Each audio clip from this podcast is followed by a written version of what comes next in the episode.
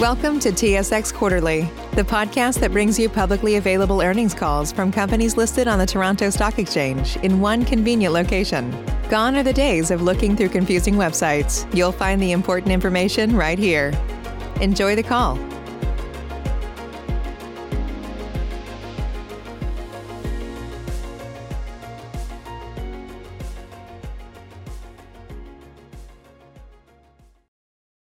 Thank you for standing by. This is the conference operator. Welcome to the Element Fleet Management first quarter 2021 financial and operating results conference call. As a reminder, all participants are in listen-only mode, and the conference is being recorded. After the prepared remarks, there will be an opportunity for analysts to ask questions. In order to afford all analysts the opportunity to ask questions, Element kindly requests that analysts limit themselves to two questions in live dialogue with management. Should an analyst have additional questions, please rejoin the queue. To join or rejoin the question queue, you may press star then one on your telephone keypad.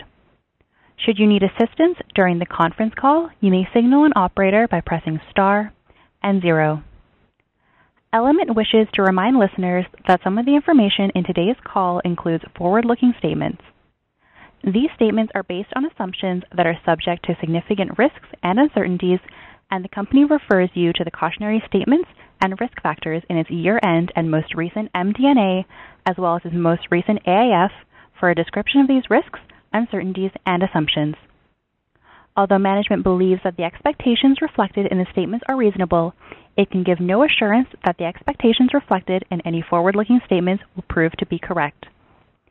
Element's earnings press release, financial statements, MD&A, supplementary information document, quarterly investor presentation, and today's call include references to non-IFRS measures, which management believes are helpful to present the company and its operations in ways that are useful to investors.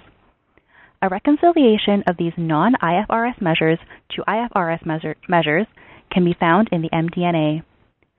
I would now like to turn the call over to Jay Forbes, Uh, president and Chief Executive Officer of Element. Please go ahead. Thank you, operator, and thanks to all of you joining us this evening. Frank and I will be sharing tonight's call with Aaron Baxter, the President of Custom Fleet, which is Element's business in Australia and New Zealand. We'd like to use our time with you to touch on Element's first quarter results, including a drill down by Aaron on our ANZ performance, the solid progress that we've made in advancing our strategic priorities in the quarter, as well as an outlook on the balance of 2021, including our perspective on the global microchip shortage, its potential disruption to our OEM supply chain, and the resulting potential impact on our originations. Before I begin discussing our results, I do want to acknowledge the continued presence of COVID-19 in our communities and in doing so, I want to express my heartfelt gratitude on behalf of everyone at Element Fleet Management to the healthcare professionals and so many other essential workers who continue to brave the front lines and advance the global vaccination effort. The first quarter of 2021 represented Element's first three months of business following the conclusion of our very successful client-centric transformation program and the Q1 results were an encouraging demonstration of Element's performance capabilities atop our transformed operating platform and against the backdrop of our fortified financial position. We grew global net revenue 4.4% in Q1 on a year-over-year basis before the significant impact of a strengthened Canadian dollar on our results. Even with the FX impacts, we were able to grow net revenue by approximately 1% over Q1 2020. We delivered 137 million dollars of adjusted operating income for the quarter, which is a 10.8% improvement over Q1 of last year before the impact of FX and equivalent to $0.22 per share. We expanded our operating margin by 180 basis points from our Q1 2020 results to some 55.2% in Q1 of this year. Our pre-tax return on common equity improved 30 basis points quarter-over-quarter to 14.3%, and we expect our ROE to continue to improve this year as we progress our capital lighter business model. And our strong cash flow generation enabled us to return more than $100 million of excess equity to our shareholders in the quarter through share buybacks and a further $50 million in the month of April. Frank will talk you through all of our results in great detail shortly. In the meantime, allow me to reiterate Element's three strategic priorities for 2021 and elaborate on the progress that we've made in advancing each of them thus far this year. The first priority is the aggressive pursuit of organic growth opportunities across our global footprint. We believe Element can generate 4 to 6% annual net revenue growth from these organic opportunities in normal market conditions. Although many dimensions of our current operating environment are far from normal, and I will come back to this point momentarily, our commercial teams are nonetheless delivering on the promise of profitable organic revenue growth. Net revenue for Q1 in ANZ and Mexico grew 35 and 22% respectively year-over-year. And we've spoken about before, these regions were able to begin executing our global growth strategy months and even years earlier than our business in the U.S. and Canada, and therefore we view ANZ and Mexico's successes as harbingers of the growth to come in our domestic markets. In the U.S. and Canada, where our growth plan is still in its relatively early stages of execution, our Chief Commercial Officer, David Madrigal, and his team grew our deal pipeline while improving pipeline velocity by 10%, which reduced the time from deal preparation to contract finalization by over four weeks on average. The product of these efforts is on display in our supplementary disclosure documents this quarter. Globally, we closed 25% more deals last quarter than we did in Q1 of last year. More importantly, those deals represent a significant increase in units of revenue opportunity for Element. Now, we classify a unit of revenue opportunity as either a lease or a single fleet service to be provided in respect of a unique vehicle. In the case of a lease, the revenue opportunity is realized on lease activation and for the duration of the lease term. In the case of service revenue opportunities, realization depends on the nature of the service. As you can appreciate, the degree of impact that a potential revenue unit is going to have on our results and the timing of that impact are going to vary. Not every unit is of equal value from a profitability, return on equity, or even a cash flow perspective, such as the nature of the broad array of services that we offer our clients. However, however by closing on over 120,000 units of revenue opportunity in the first quarter of this year, our commercial teams are clearly demonstrating their commitment to and their ability to execute our global growth strategy in all three uh, regions in which we operate. Now, there's a part two, if you will, to this first strategic priority, and that is the magnification of that 4 to 6% net revenue growth into high single digit low double-digit operating income growth atop our transformed and scalable operating platform. This magnifying effect was on full display in the first quarter. We enjoyed 55.2% operating margins and delivered 6.2% adjusted operating income growth on a year-over-year basis, or 10.8% adjusted operating income growth before FX. Our second strategic priority is the advancement of a capital lighter business model through increased service penetration and syndication activities, both of which enhance returns on equity. We made solid progress on this priority in the quarter, taking full advantage of the demand in the syndication marketplace to bring forward volume into Q1, syndicating just over $1 billion worth of our U.S. lease book. We syndicated to a combination of first-time buyers and familiar investors. We continue to grow our roster of interested investors in our fleet assets from just 10 in Q1 2019 to over 28 institutions today, in an amount that is still growing. We also continue to successfully introduce new client names to our syndication investors. In the first quarter, we showed nine additional client names to our syndication investors for the first time. We view this as a positive development of our syndication program. Syndication increases the velocity of our cash flow and allows us to reinvest in the business without increasing our equity base or to return such capital to our shareholders. In terms of service penetration, which generates revenue that requires only a modest amount of net working capital to support, we continue to be successful at offering our existing clients the opportunity to benefit from incremental Element services. These additional services lower clients' total cost of fleet operations, which is our chief value proposition. The result of this capital-lighter business model is enhanced returns on equity, as evidenced by our 30 basis point improvement on this metric in Q1 over the prior quarter. As we noted in our press release this evening, we expect to be able to continue enhancing our pre-tax return on common equity throughout 2021.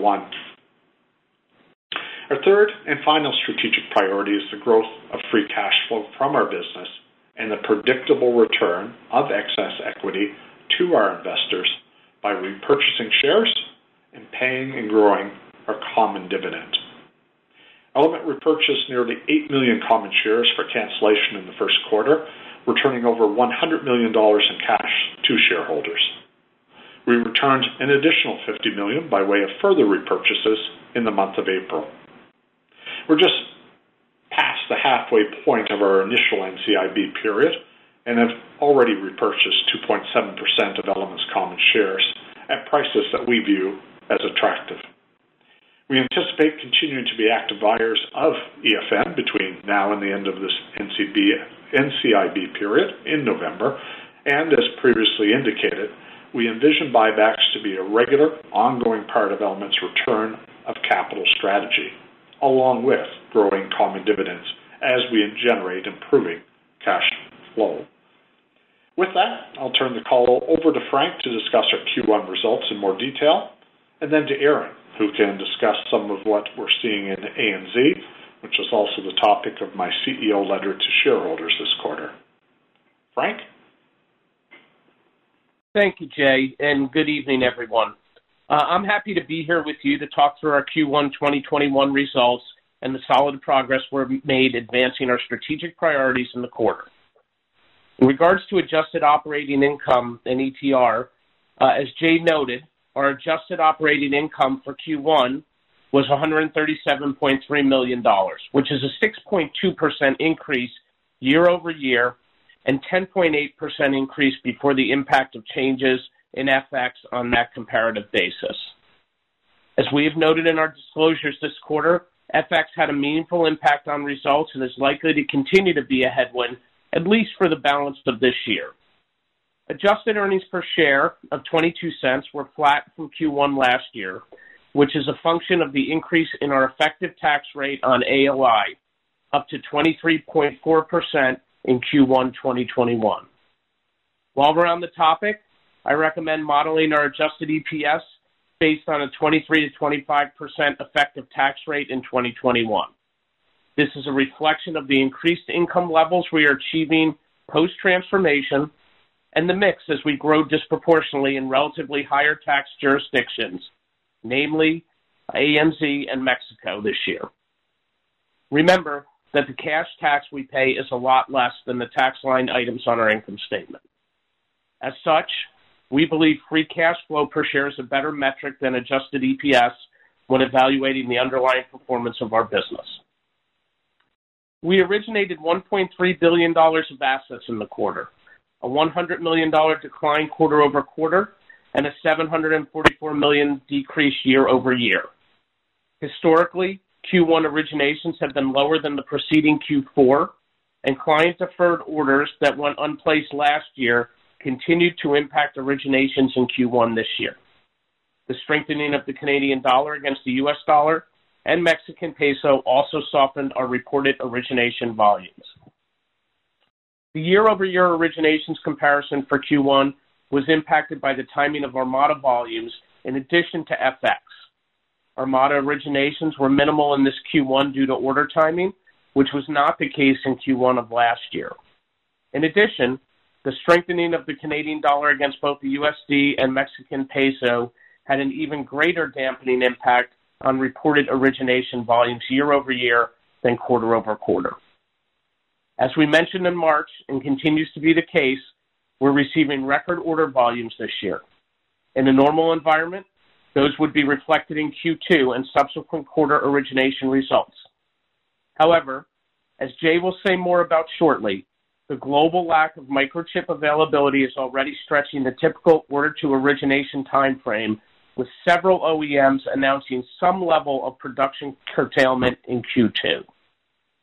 So Our client demand is strong and the origination volume is coming, but accurate forecasts of timing are difficult to provide in this fluid environment.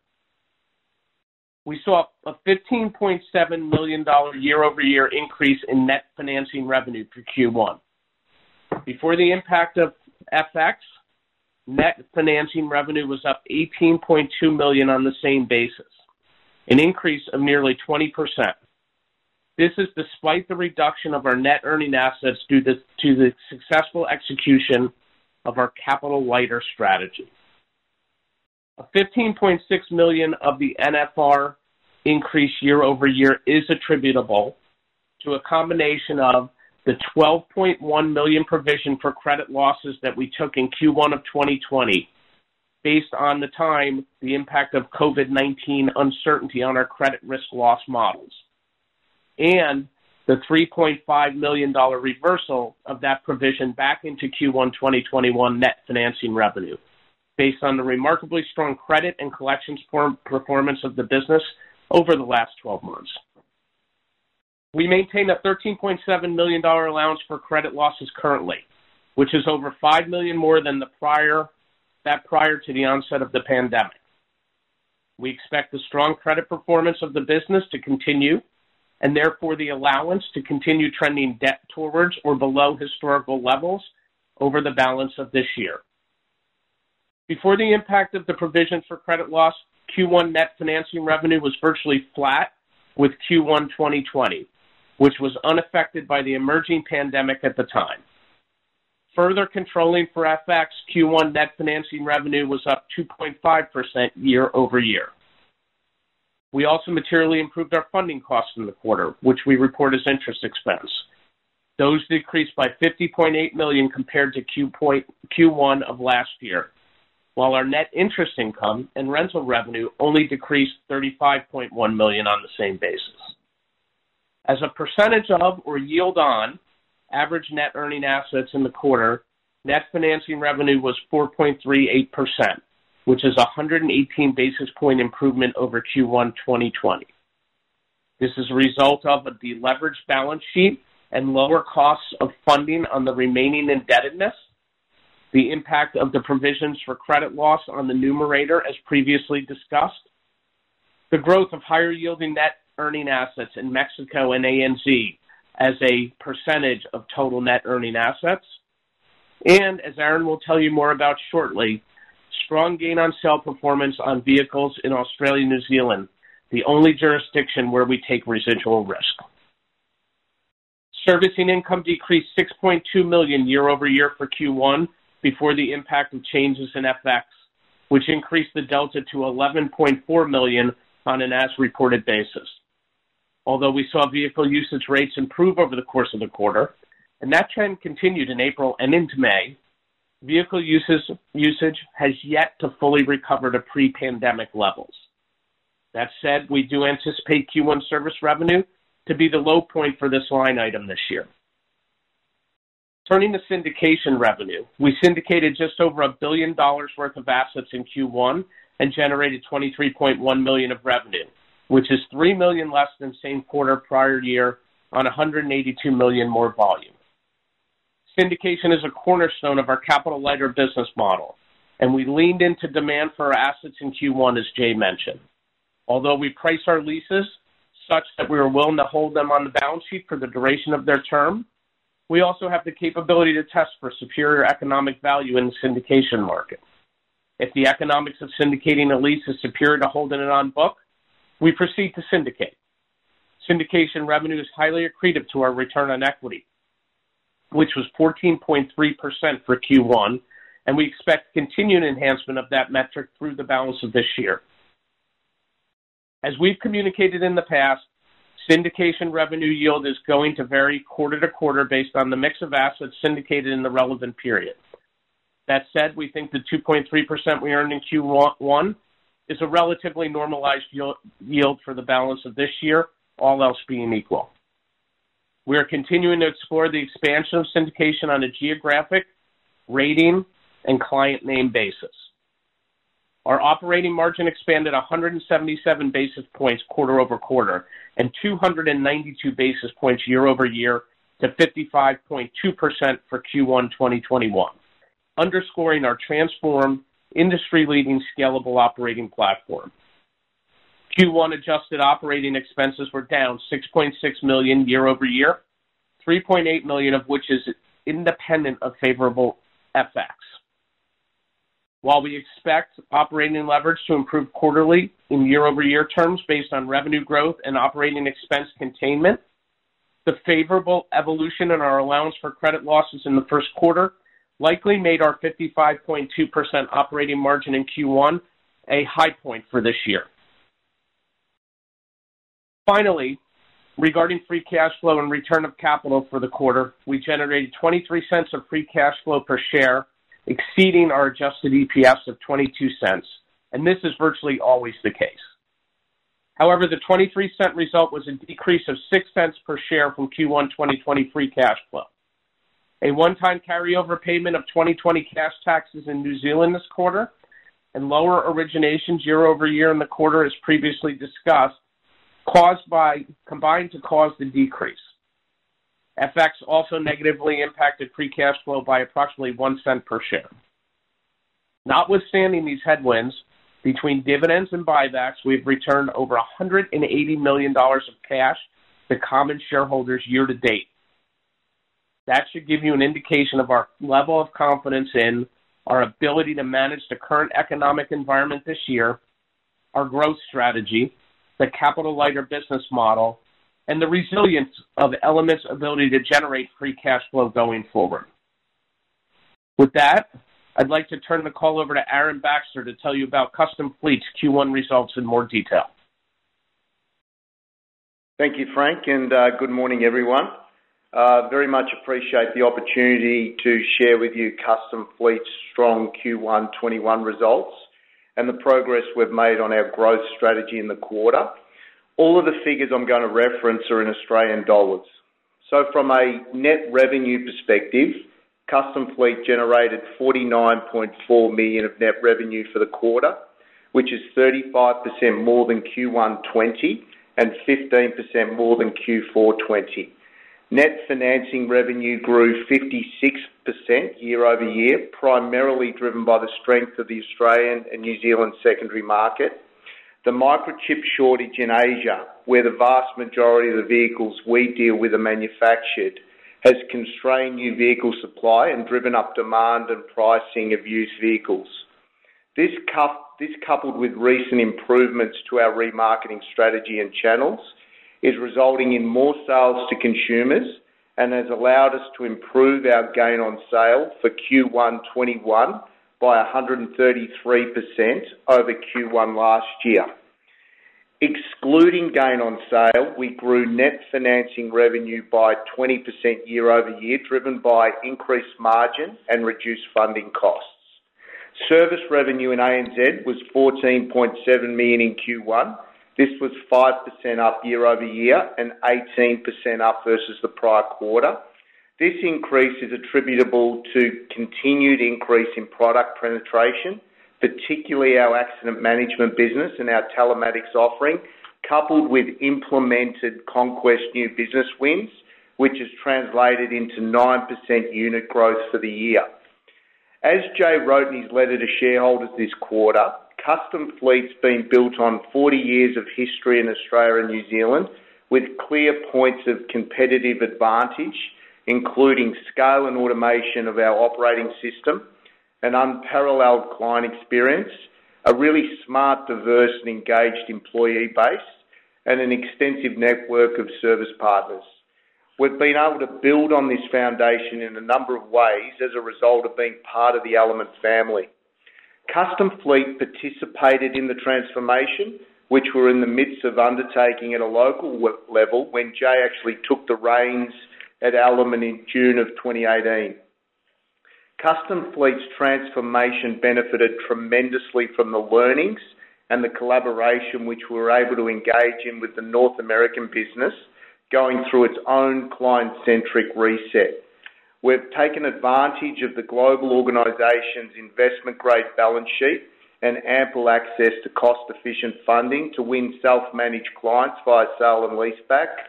Uh, and two great examples are the Salvation Army in Australia and Oranga Tamariki in New Zealand. And we're deploying the growth plan and strategy that David and Manuel pioneered in Mexico to great effect which was enhanced after our visit to Mexico City in early 2020. So following that visit, we quickly adopted Mexico's best practices, continued to refine our back office capabilities, and, and heavily invested in Salesforce effectiveness so that we would be poised for stronger, profitable revenue growth in 2020. So after 18 months executing what is now the global element growth strategy, Custom Fleet is very much in an optimal and scalable position. Our pipeline of confirmed orders is the highest it's ever been. Our service revenue is growing through a combination of new client wins and deepening share of wallet. The quality of the portfolio has improved with historically low levels of delinquency. Our Net Promoter Scores are consistently strong, and we have not lost any material clients in 2020 through the pandemic, and that remains true in 21 today. The last thing I'll say is in relation to electric vehicles, and I'll be brief because I know Element has spent a lot of time with investors on this topic already. I can tell you from the front lines of fleet electrification from New Zealand that this is an exciting wave of change and growth opportunity for our industry. It's good for our clients, good for our people, good for our business, and, and naturally good for the environment it will be good for our investors too. Element's well-positioned to lead the industry through the electrification of automotive fleets, and we will continue to deepen our client relationships in the process. So with that, I'll turn the call back over to Jay, and thank you. Great to hear firsthand from you the successes that you and the team in ANZ have enjoyed, Aaron. Thanks for joining us. Uh, before we open the floor to questions, let me say a few words about market conditions, which are abnormal in a number of respects. The continuing strengthening of the Canadian dollar is one of those abnormalities. Current indications are that the Canadian dollar will remain unusually strong against the US dollar in particular for the balance of this year. While we believe this is a temporary state of affairs, we're targeting year-over-year net revenue growth of 4 to 6 percent in 2021 before the impact of changes in FX. The COVID-19 pandemic also continues to make for abnormal market conditions. Vehicle usage rates improved throughout Q1, and that trend has continued post-quarter end. Nevertheless, usage remained below Q1 2020 or pre-pandemic levels in the quarter. As Aaron has indicated, used vehicle markets are incredibly strong right now, especially Uh, in Australia and New Zealand as a result of these microchip shortages. And because we bear the residual risk, value risk of our client vehicles in ANZ, we are earning unprecedented gains on the sale of those vehicles at the end of their lease terms. Unfortunately, those are not normal market conditions for custom fleet. In the US and Canada, and to a lesser extent in Mexico, the same microchip shortage is slowing the ability of OEMs to convert the significant volume of client orders that we are placing into delivery-ready vehicles. From where we stand today, we see varying degrees of impact at different OEMs, and the big three U.S. automakers said as much on their earnings calls last week. The upshots range from 0 to 50% production volume headwinds in Q2, the present quarter. Where headwinds are the strongest OEMs expect to catch up on production volumes almost fully by Q4. All OEMs are prioritizing the production of higher margin vehicles, such as the trucks, vans, and SUVs that align with the strong majority of our clients' needs, which leaves Element less exposed than broader vehicle markets to the chip shortage impacts. Moreover, OEMs have generally maintained their fleet allocations year to date and have committed to continue to do so for the remainder of the year. This is because FMCs like Element are the OEM's most reliable repeat customers at scale. Our clients continue to exhibit very strong appetites to place orders. This is no surprise. These assets are critical to their business operations and their ability to generate and sustain their own revenues. As such, and as expected, based on the volume of deferred client orders from 2020, we've built the largest first quarter order book Element has seen in four years. We've been advising our clients to be decisive and place vehicle orders as soon as they can commit. We're recommending that our clients take the same approach to model year 2022 vehicles, and orders for those can be placed as soon as June and July with some of our OEM partners.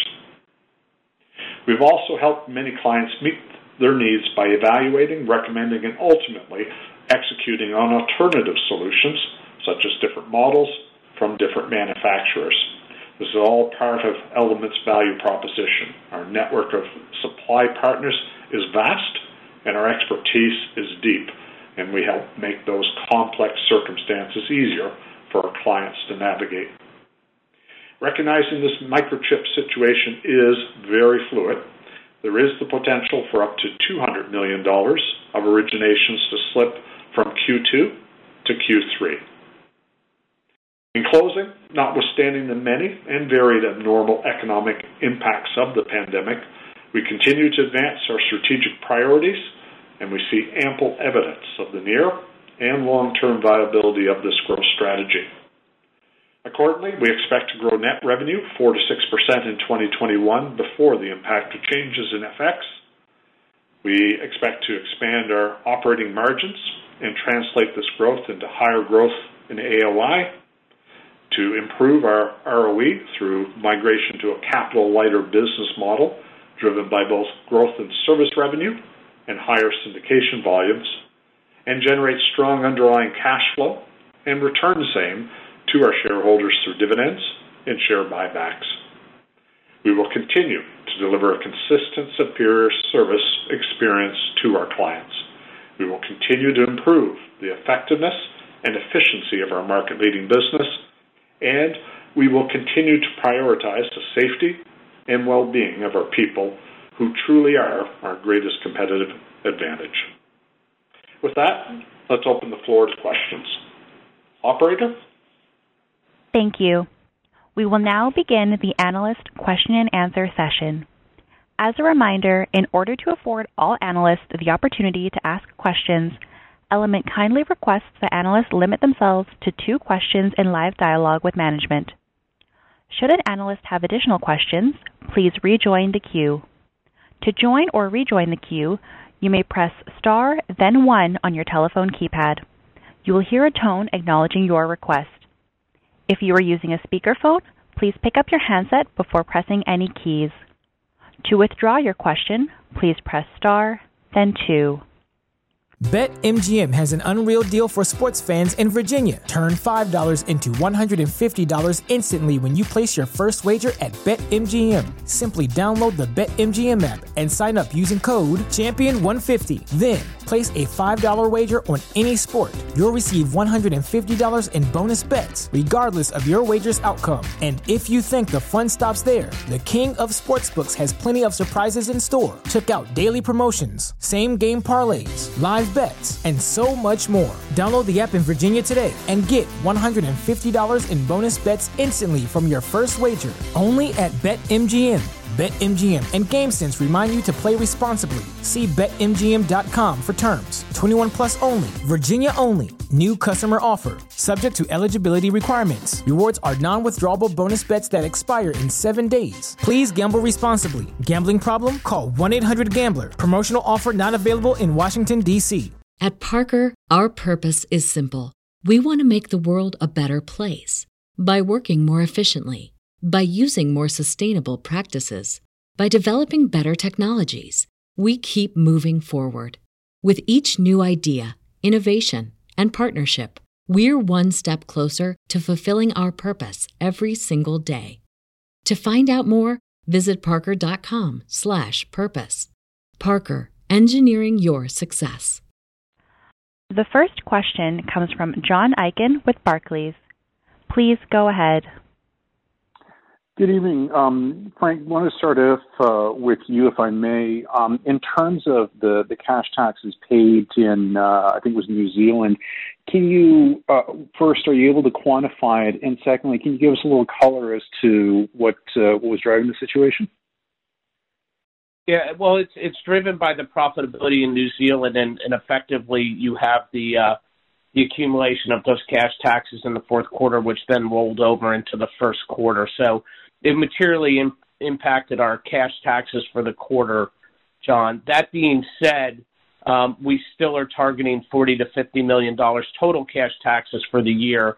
So you know, plus or minus uh, order of magnitude seven to ten million per quarter uh, for Q2 through Q4. Great. And then obviously then the commensurate uh, increase to free cash flow moving forward through the remain, remainder of the year. Correct. Um, Jay, if if I could, the uh, the disclosure that you had in terms of the timing of the service revenue and the financing revenue between uh, U.S. and Canada and ANZ and Mexico, uh, I find that very interesting. Is there what's driving the difference between the two regions? Is it regulatory or is it just structure of the marketplace? Uh, John, structure of the marketplace. Uh, um, in, in, Canada and the U.S., it, it's very uh, normal when you steal share, for instance, uh, to immediately take on the services uh, function on behalf of that new client within a quarter or two. So the transition of maintenance, accident management, tolls and violations, etc., migrates from the incumbent to us when we win that uh, client mandate, and within a quarter or two, we're up operational and move them off of uh, the competitor platform onto our platform, and we begin to generate that service revenue winning that mandate to to look after the uh, origination and maintenance of leases for that new client uh, folds in. So the incumbent keeps the existing book of, of assets that they have, uh, manage those on, uh, from a lease point of view on behalf of the client. We, as that uh, asset matures and uh, needs to be uh, sold and replaced, look after that sale the origination of the, the ordering and origination of that new vehicle and build our book over, you know, three or four years uh, time. So that's kind of the established market uh, protocol in uh, in Canada and the U.S. Aaron, maybe you could just highlight the, the differences that uh, that have emerged in the Australian New Zealand marketplace. Yeah, sure, Jay. Um, and If you look at our service revenue profile, as the fleet starts to ramp up, our service revenue progressively ramps up in value, um, commensurate with the scaling of the units and the scaling of the fleet. So, um, Very good summary from you, Jay. Great. Thanks, guys. I'll requeue. The next question comes from Paul Holden with CIBC. Please go ahead. Thank you. Good evening. So, First question is with respect to um, servicing income. And Jay, I know you gave us a number of things to think about in terms of the potential recovery there. So, If I think about it just getting back to pre-pandemic usage levels, which it will, I think sometime soon, hopefully, um, And then the growth in the size of the fleet from a servicing perspective, should I not think about the potential for servicing income to be somewhere higher than it was pre-pandemic? And I guess what I'm looking for is help in gauging that delta once usage gets back to to normal or pre-pandemic type levels. Like how, how, potentially, how much higher could servicing income uh, be based on the growth in your uh, in your fleet? Um, we're very bullish in terms of service revenue growth opportunity within the organization, Paul. Um, and it is due to a number of the factors that uh, you've highlighted. So, one, there's just the normalization of, of consumption as our current book of, of clients um, fully utilize those assets that uh, form their portfolio. Secondly, the uh, revenue assurance activities that we undertook through transformation allowed us to plug a number of leaks that, uh, again, with full utilization of the existing fleet, will result in better yield on those assets.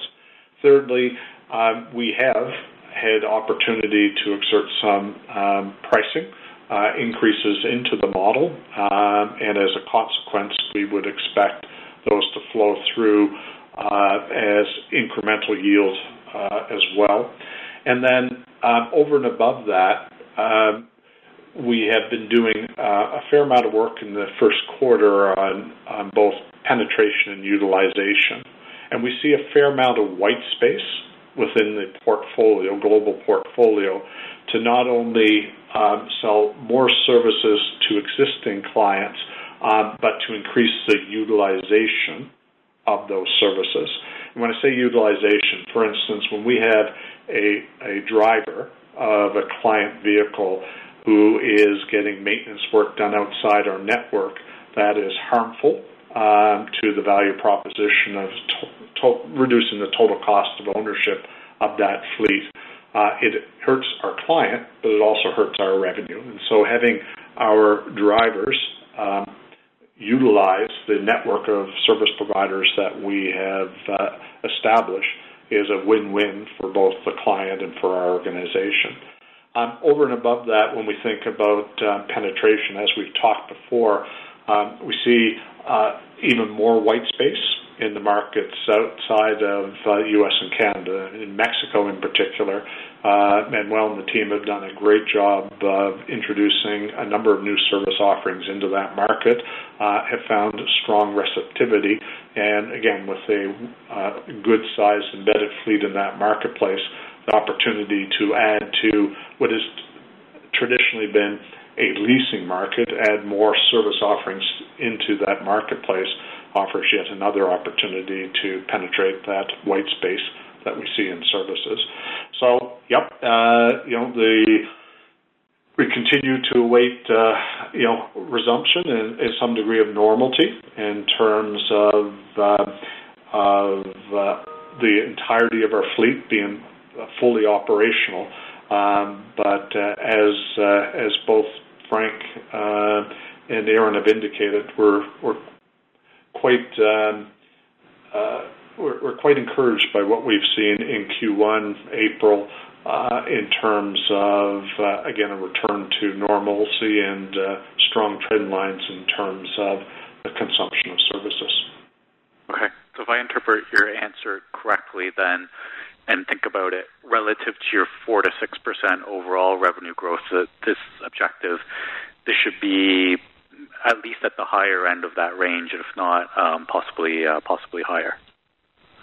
Yeah, I, I won't uh, comment specifically on that, but I would call your attention to uh, section 1 2 of the supplemental, where we've given some additional disclosure around deals that closed in the quarter. And we say deals that closed, these are deals that entered contract. These aren't you know, uh, work in progress. These are signed contracts, and as you will see, um, you know, the number of revenue units that we've added, which uh, will be a combination of of lease revenue units, maintenance revenue units, um, accident management uh, revenue units, etc.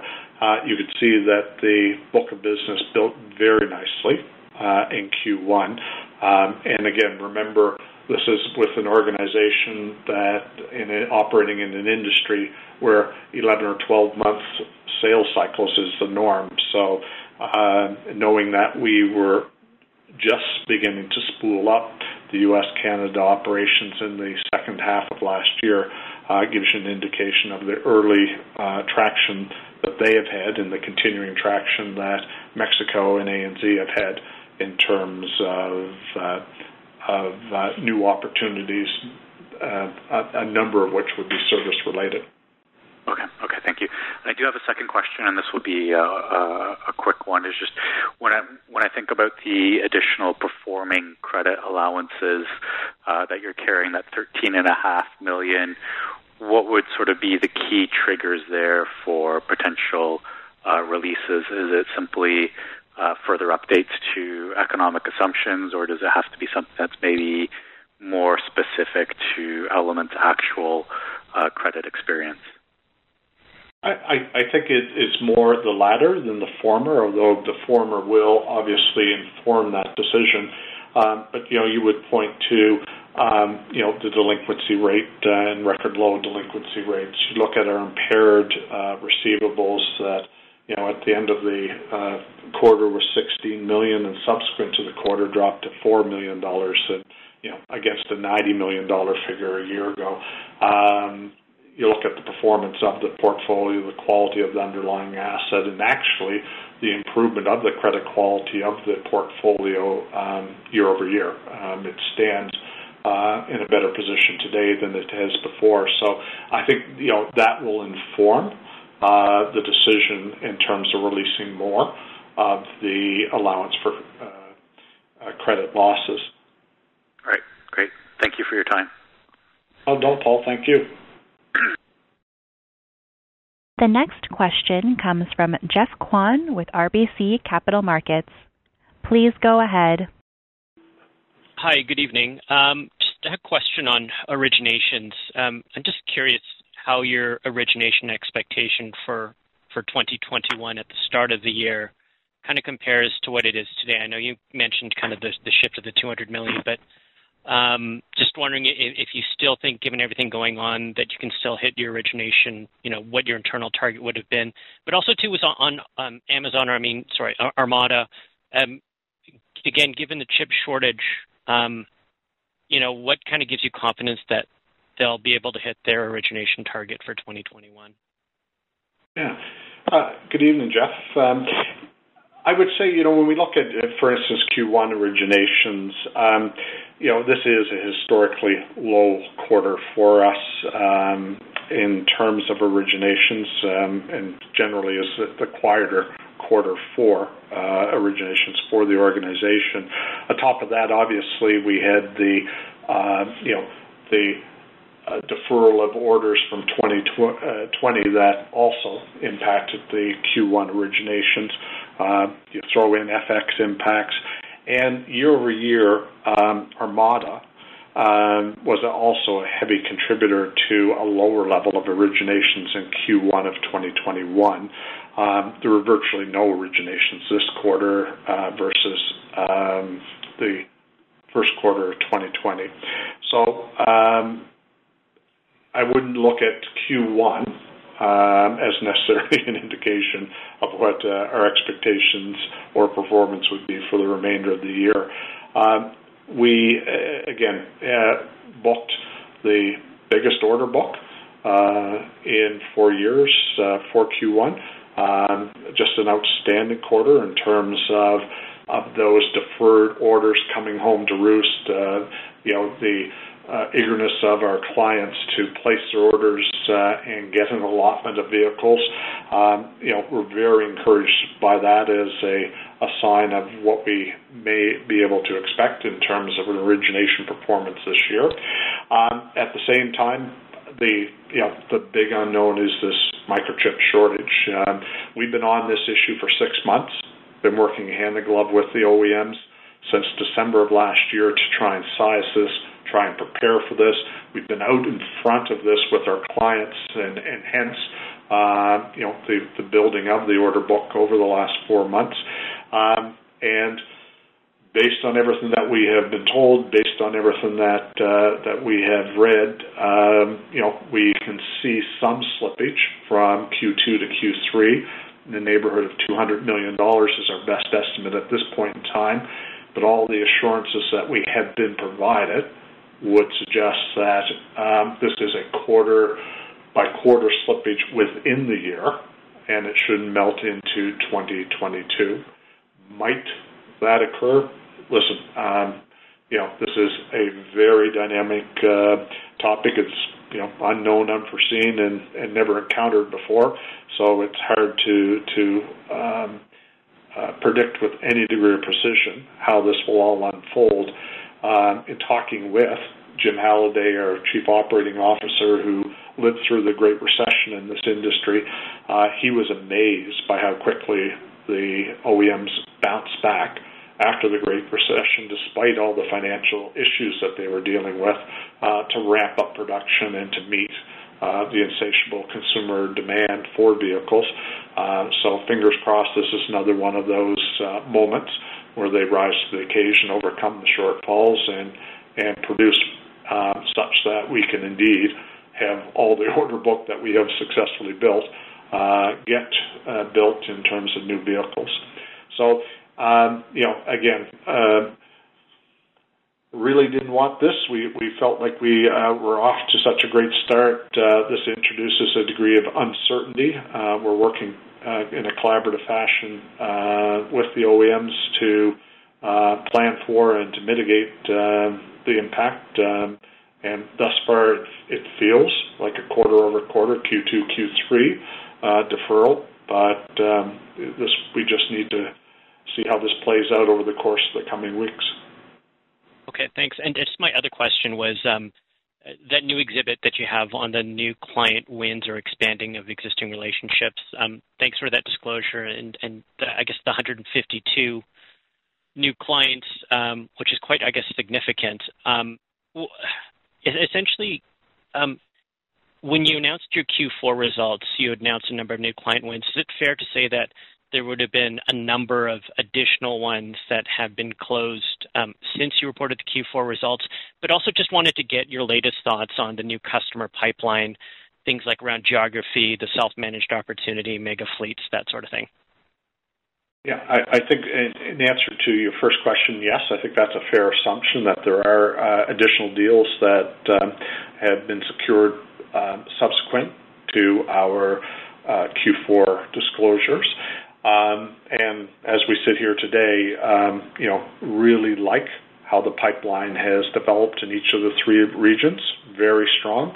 Uh, and further, um, just love how the teams are thinking about velocity and and reducing the cycle time uh, from a very elongated 11 or 12 months down to something that could be 10 to 11 months uh, to from deal inception to signed contract.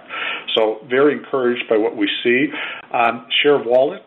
Um, and, and, so maybe I, I start the other way. So self-managed fleets are obvious um, in terms of of uh, our previous discussions and, and your knowledge of the, that uh, marketplace and the size of the marketplace.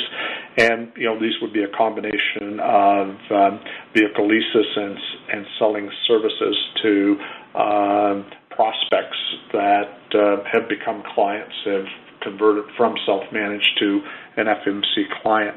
Um, market share is obviously stealing share from our competitors, and I'm pleased to say that retention has been very strong on our side. Um, and so our batting average here is, has been very good in terms of win lose, uh, very good. Um, and share of wallet is, uh, you know, bears a couple minutes of explanation. So this share wallet is not only the long-standing clients of Element and and maybe offering lease services to a service-only client or offering services to a lease-only client or offering more services to a lease and service client.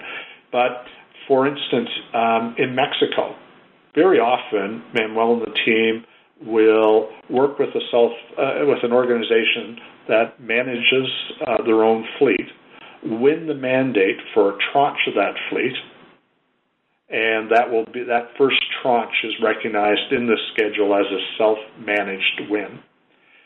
As they prove their capabilities and win a second, third, fourth, and ultimately all of the fleet mandate, that goes into share of wallet. That's how we think about this. So um, when you look at share of wallet, think about that as a combination of increasing the penetration of our service and lease offerings to our long-standing organization or the clients, but also selling uh, and winning more of the mandates of these self-managed fleets that we've been able to identify and get a toe in the door. Okay, great. Thank you. The next question comes from Jaeme Gloyn with National Bank Financial. Please go ahead.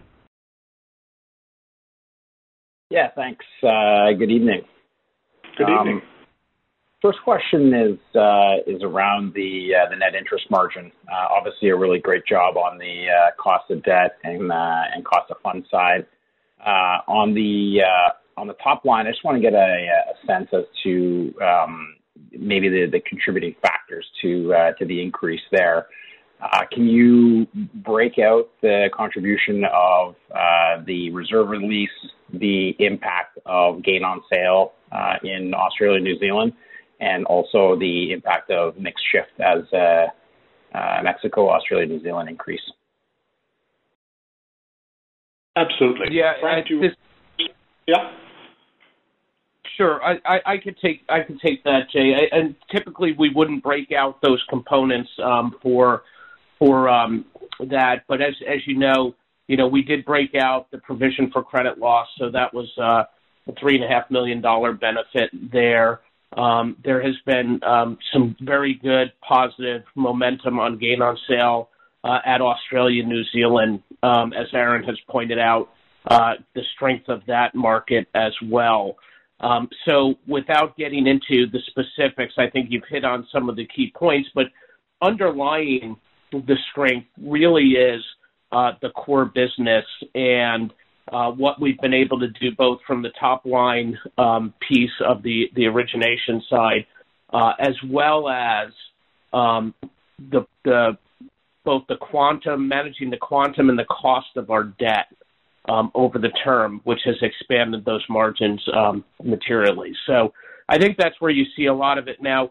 If you were to look just at the provision for credit loss, which we did um, disclose on a year-over-year basis, you know, that would that would contribute, um, you know, a reasonable, call it, you know, 50-ish basis points of the improvement uh, year-over-year if you were to back out that $12 uh, million dollar charge last year, uh, and then put back in the 3.6, back out the 3.6 million in this quarter.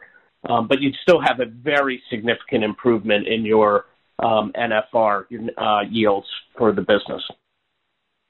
And Frank, that's um, you know really to your point. Once once you strip out the um, the allowance for credit loss variance um, and normalize this for FX, you're still you know two and a half percentage point year over year growth in um, in net financing revenue and a continued expansion of, of the net interest margin. And and again, it, it does come back to um, this uh, mix and you know the continued syndication of the lower margin uh, U.S. portfolio um, and the rapid growth in the ANZ uh, and Mexican portfolios, both of which have superior yields on their portfolios compared to the U.S. And then obviously the continued success that we've had in both reducing the quantum of indebtedness uh, on our books uh, down to 5.56 uh, times tangible leverage at quarter end, but also the cost, taking out over a billion dollars of high cost financing from that structure. So, um, you know, all contributing to, you know, a very impressive NIM. Okay, great. And uh, Second question, uh, still, uh, still, I guess, in the same vein, but uh, uh, around the the leverage of 5.56, uh, as you just mentioned. Um, how are you thinking about that uh, Uh, for the rest of the year? Is this uh, is this the type of buffer that you're comfortable with running at, uh, given we were at 5.7 last quarter? Or how should how should we think about leverage going forward here as the the economy continues to reopen? Jay, would you like to take the first crack at that? Sure. Yeah. Um, so, Jaeme, as you know, you know our long-standing obje- uh, objective was to hit that six times tangible leverage. Delighted that we were able to do so as part of the tr- uh, transformation of the organization, and and it's our belief that plus or minus, you know, 20, 25 basis points, um, we should be at or around that uh, to maintain, if not indeed enhance the credit rating that we have with the various debt uh, rating agencies. So, um, you know, call it 575 to 625 is kind of our comfortable landing zone, um, and recognizing that FX and syndication volumes can rapidly move that around. We, we feel that, you know, that 40 or 50 basis point range around uh, uh, the six times tangible leverage is where we'd ideally like to be. Um, with the strengthening of the Canadian dollar and the continued strengthening of the Canadian dollar, uh, that is taking us down to uh, a lower level of um, tangible leverage than what we expected or wanted, recognizing that you know there is a uh, inefficiency uh, for being under levered, um, and so you know uh, we and again, our fundamental assumption is that the strengthening of the Canadian dollar is temporary. It um, it uh, will, in time, weaken against uh, the U.S. dollar, and, and we'll be back to quote unquote more normal uh, levels of um, of, uh, of, uh, of, relationships uh, between the the two currencies. Um, so you know, expect that.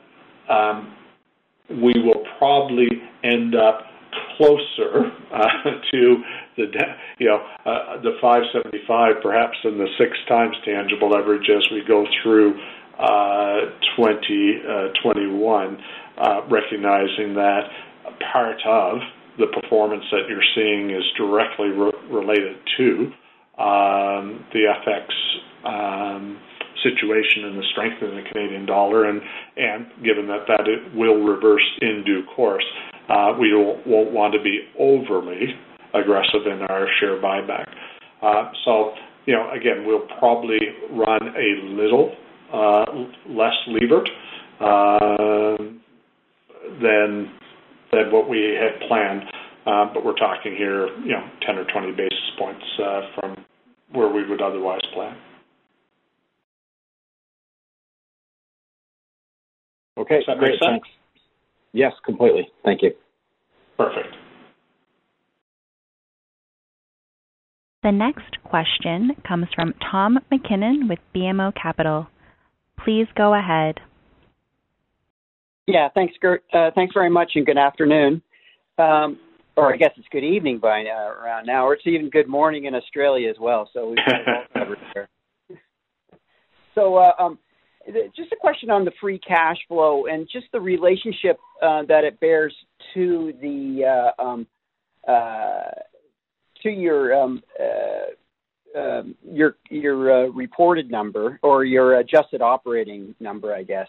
Uh, you know, if I look five months or five quarters ago, it was seven cents. Free cash flow was seven cents above that number. Then it was six. Then it was three. Then it was two. Then it was one now, I can understand there's a little bit of this New Zealand tax noise that might make it more like a uh, the free cash flow being more like uh, if it wasn't for that, maybe about three cents above your uh, uh, AOI uh, per share. But uh, um, why has that? Um, what what how how should we be thinking about free cash flow relative to the uh, um, AOI uh, per share. Uh, should it just be like a couple pennies above or three cents above, and uh, or should it actually start trending up to be higher, like the six and seven cents a share above as it was about a year ago? Yeah, Tom, when you look at the schedule in the supplemental uh, that breaks it out, uh, you can see actually there's a high degree of congruency in terms of the inputs to that schedule and the financial reporting of the organization. Um, the the one line that has changed materially over that period of time is this plus or minus other non-cash items, um, and and behind that is originations. Originations is a very cash accretive exercise for this organization.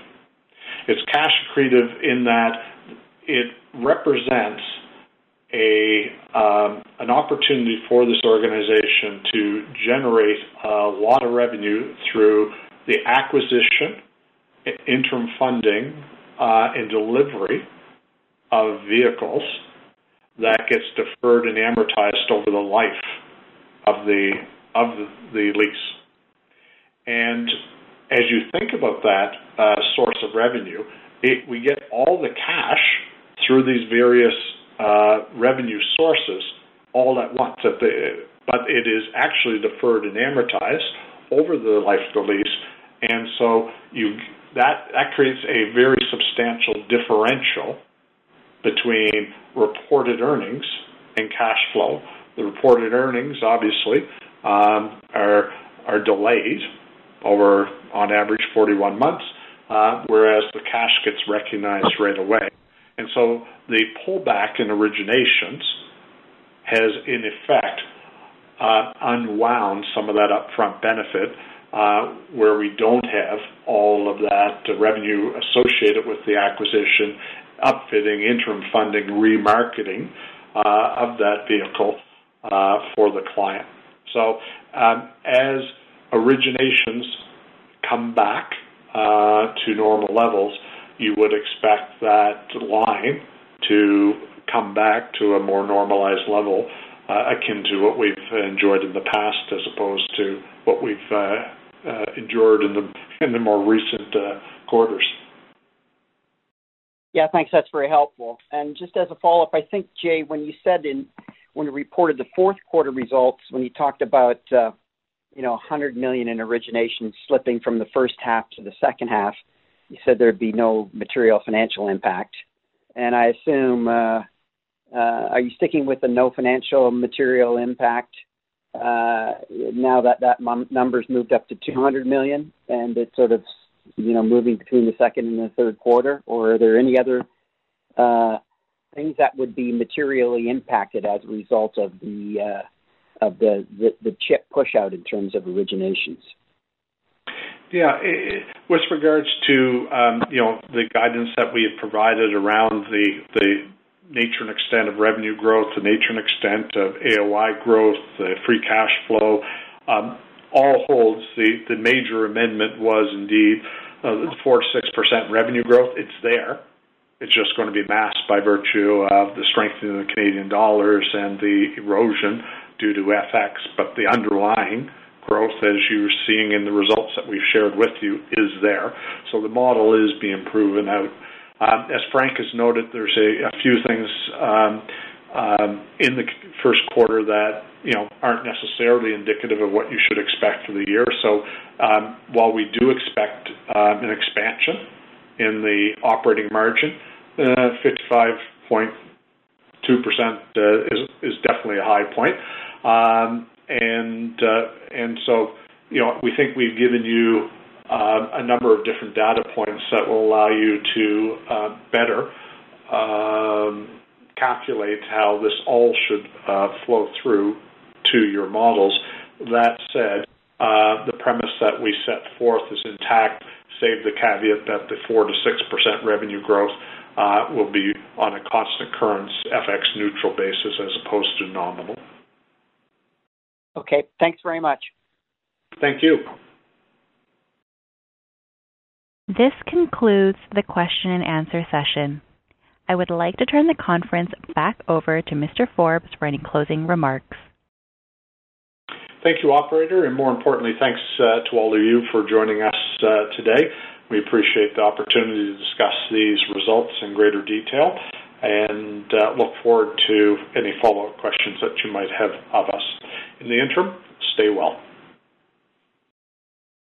This concludes today's conference call. You may disconnect your lines. Thank you for participating and have a pleasant evening. BetMGM has an unreal deal for sports fans in Virginia. Turn $5 into $150 instantly when you place your first wager at BetMGM. Simply download the BetMGM app and sign up using code Champion150. Then, place a $5 wager on any sport. You'll receive $150 in bonus bets, regardless of your wager's outcome. And if you think the fun stops there, the King of Sportsbooks has plenty of surprises in store. Check out daily promotions, same game parlays, live live bets, and so much more. Download the app in Virginia today and get $150 in bonus bets instantly from your first wager only at BetMGM. BetMGM and GameSense remind you to play responsibly. See BetMGM.com for terms. 21 plus only, Virginia only. New customer offer, subject to eligibility requirements. Rewards are non withdrawable bonus bets that expire in seven days. Please gamble responsibly. Gambling problem? Call 1 800 Gambler. Promotional offer not available in Washington, D.C. At Parker, our purpose is simple. We want to make the world a better place by working more efficiently by using more sustainable practices, by developing better technologies, we keep moving forward. With each new idea, innovation, and partnership, we're one step closer to fulfilling our purpose every single day. To find out more, visit parker.com/purpose. Parker, engineering your success.